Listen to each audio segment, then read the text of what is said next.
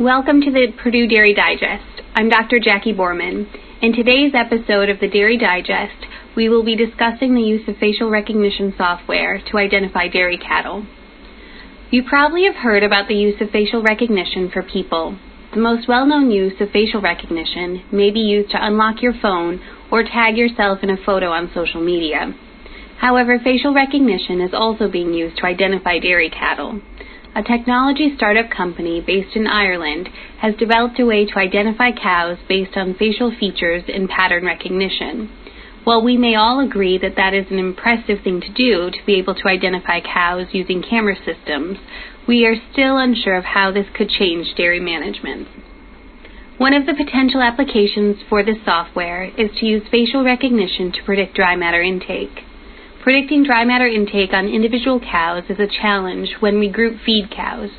Feeding pens or groups of cows makes it difficult to detect when intake is reduced for an individual cow, which may be the first sign of illness.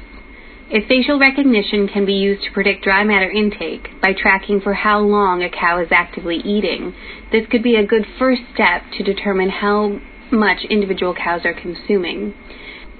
This may be coupled with other technologies such as rumination information to get an accurate estimate of intake. Identifying cows in heat while in group housing may also be accomplished by facial or pattern recognition software. We have seen a reduction in the duration and intensity that cows show estrus as we have continued to breed for production traits.